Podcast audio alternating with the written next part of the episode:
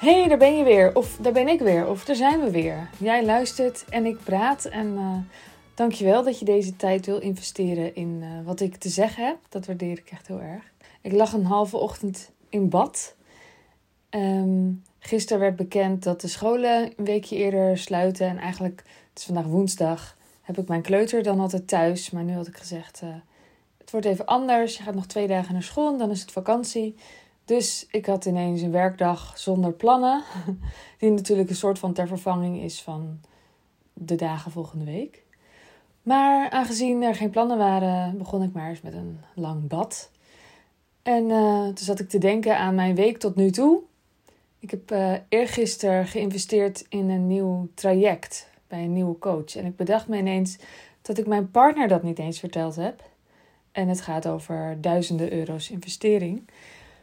Um, en toen bedacht ik weer, oh, ik heb het wel opgenomen in stories op Instagram. Dus misschien heeft hij het wel gezien. Ik zeg wel eens van, oh je moet niet naar mijn stories kijken, want je bent mijn doelgroep niet. Want ik vind altijd heel ongemakkelijk als ik dan mijn stem uit zijn telefoon hoor komen. Maar aan de andere kant, ja, ik deel ook uh, privé dingen. En dan vind ik het wel weer leuk als je kijkt. Dus soms is het een beetje ongemakkelijk, maar ja, nou ja. In ieder geval, toen dacht ik na over investeren en het vertellen aan je partner. En ik heb daar wel uh, ideeën over. Ik heb het namelijk vorig jaar, of dit jaar eigenlijk, dit jaar een keer verteld toen ik een hoge investering deed. En um, ik vertelde dat ik erover zat te twijfelen en welk bedrag het was. En nou, hij vond het ook wel een hoog bedrag. En toen heb ik het uiteindelijk gedaan. En ik merkte dat uh, dat bedrag hem nog wel een beetje bezig hield. En toen bedacht ik pas, oh, waarom heb ik dit eigenlijk gedeeld? Want dit is niet eens mijn hoogste investering of zo. Ik heb vorig jaar en het jaar ervoor hogere bedragen geïnvesteerd. En toen dacht ik, dat is ook helemaal niet handig. Dan moet ik me helemaal niet mee lastigvallen. En sowieso vraag ik nooit toestemming. Dat hoor ik nog wel eens van mm, mensen die een gesprek met mij aanvragen. Van, oh, ik moet even overleggen met mijn partner. En ik heb daar echt wel een mening over. Want het is niet dat je besluit om een, een grote stereo te kopen voor in je huis. Nee, je hebt besloten ondernemer te worden. En ik kan me nog voorstellen dat je dat overlegt. Van hé, hey, ik wil mijn baan opzeggen, ik wil gaan ondernemen. Kan ik me nog iets bij voorstellen?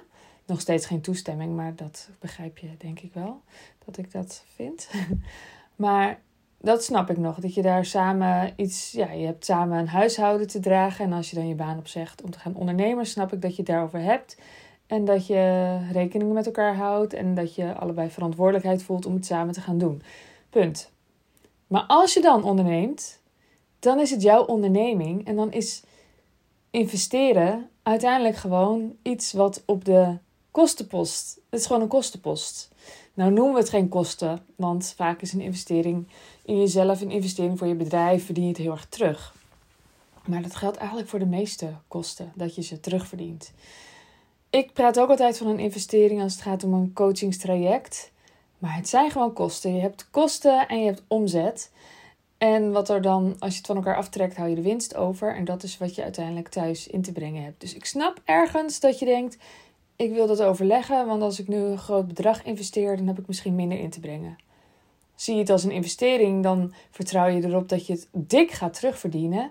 En keer zoveel keer laat gaan, zeg maar. Dat je het uh, dat je daardoor veel meer omzet kan gaan maken. Dat het een tijdelijke investering is die zich ja, meer, dan, meer dan omzet. En uiteindelijk heeft je partner gewoon niet zoveel te maken met wat jij in je bedrijf vervolgens aan plannen maakt en uitvoert. Ik snap het echt wel. En toch wil ik dit toch even zeggen. Ik vind dat namelijk echt. Jij bent de ondernemer, jij hebt iets te dragen. En hoe groter de bedragen zijn, hoe meer je ook last krijgt van. Nou, nou ja, hoe meer je draaglast vergroot wordt. Dus je voelt veel meer draaglast als je hogere kosten gaat maken en hogere omzetten gaat binnenhalen. Ze zeggen wel eens: every level has its devil. En zo zie ik dat ook, ja. En dan nog, als ondernemer kies je ervoor ergens toch een beetje voor uh, de eenzaamheid van zelf voor die keuzes staan. Ik heb vorige aflevering ging natuurlijk ook over keuzes. jij, jij staat aan het roer. Jij hebt ervoor gekozen om te ondernemen. En jij bent degene die dit soort beslissingen maakt voor jouw bedrijf. En ehm, ja, wat zegt dat over de rest van de keuzes die je maakt als je dit gaat overleggen met je partner? Hoe zit je erin? Voel je dat jij de verantwoordelijkheid hebt? Voel je dat je het kunt dragen? Voel je dat dit een onderdeel is van het ondernemerschap om die keuzes te maken en een stap vooruit te zetten en dingen te durven die nog spannend lijken en die je om je heen al helemaal niet ziet? Want de meeste mensen om je heen zijn geen ondernemer, in de meeste gevallen. Ik zie het wel echt als een heel belangrijk onderdeel van het ondernemerschap. En ik kan me voorstellen als je, als je freelancer bent dat je denkt, nou ik herken me hier niet in. Maar ja, als freelancer doe je heel vaak uh, een opdracht voor een ander die een ander heeft bedacht. En als je een, ja, ik zou het toch noemen, entrepreneur bent, dus een ondernemende ondernemer die dus een eigen aanbod maakt, een eigen product uh, verkoopt, dan moet je altijd een stap vooruit zetten. Dus je investeert altijd vooraf. Dus bijna, het is bijna niet mogelijk om, het kan wel, bijvoorbeeld door crowdfunding en zo, voor financiering. Maar het is het is bijna niet mogelijk om eerst te verdienen en dan, dan pas aan de slag te gaan. Dus als je geen kosten maakt, dan maak je op zijn minst een tijdsinvestering van tevoren, voordat het zich terugverdient. En dat zie ik als uh, het ondernemerschap.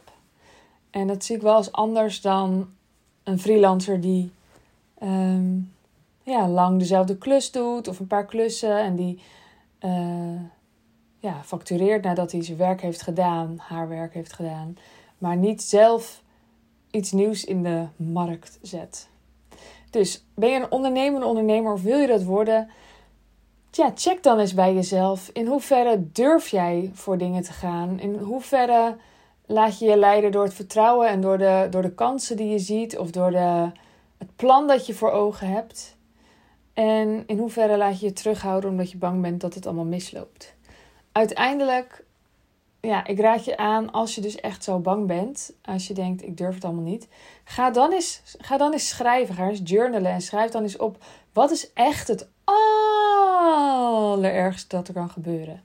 Het is niet een heel positief verhaal, maar waarschijnlijk ehm, zal je zien dat daar een verhaal uitkomt dat niet heel realistisch is. Minder realistisch dan dat het zich omzet in iets goeds en dat het allemaal goed komt. Dus ja, weet je, in Nederland zeker hebben we gewoon een goed vangnet. Dus ja, als je echt heel bang bent, maar je wil wel heel graag, zou ik je dat aanraden. Ga dan eens gewoon kijken, wat is nou het allerergste wat er kan gebeuren?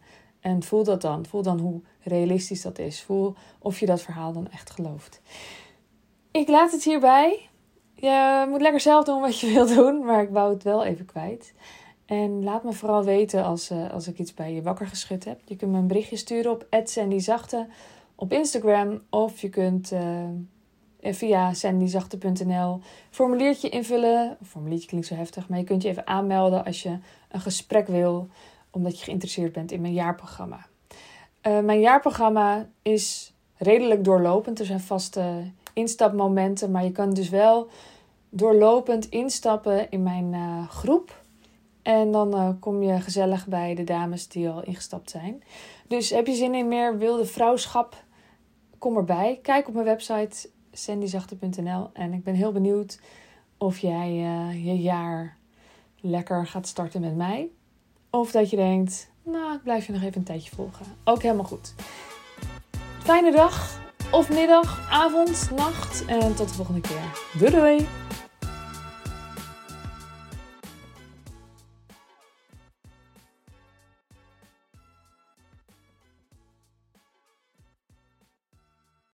Wil jij bouwen aan tien keer meer eigenaarschap over je leven?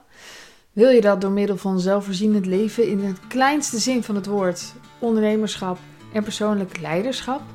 Kom dan bij Community Leven in Vrijheid, waarin een hele groep wilde mensen is die hier ook mee bezig zijn, die dit ook willen en die heel graag met je willen uitwisselen over moestuinieren, over grootse plannen, over hun eigen bedrijf opbouwen, over allerlei aspecten die allemaal samen zorgen voor een, een leven buiten de logge systemen. Ga naar wildemens.nl als je erbij wilt.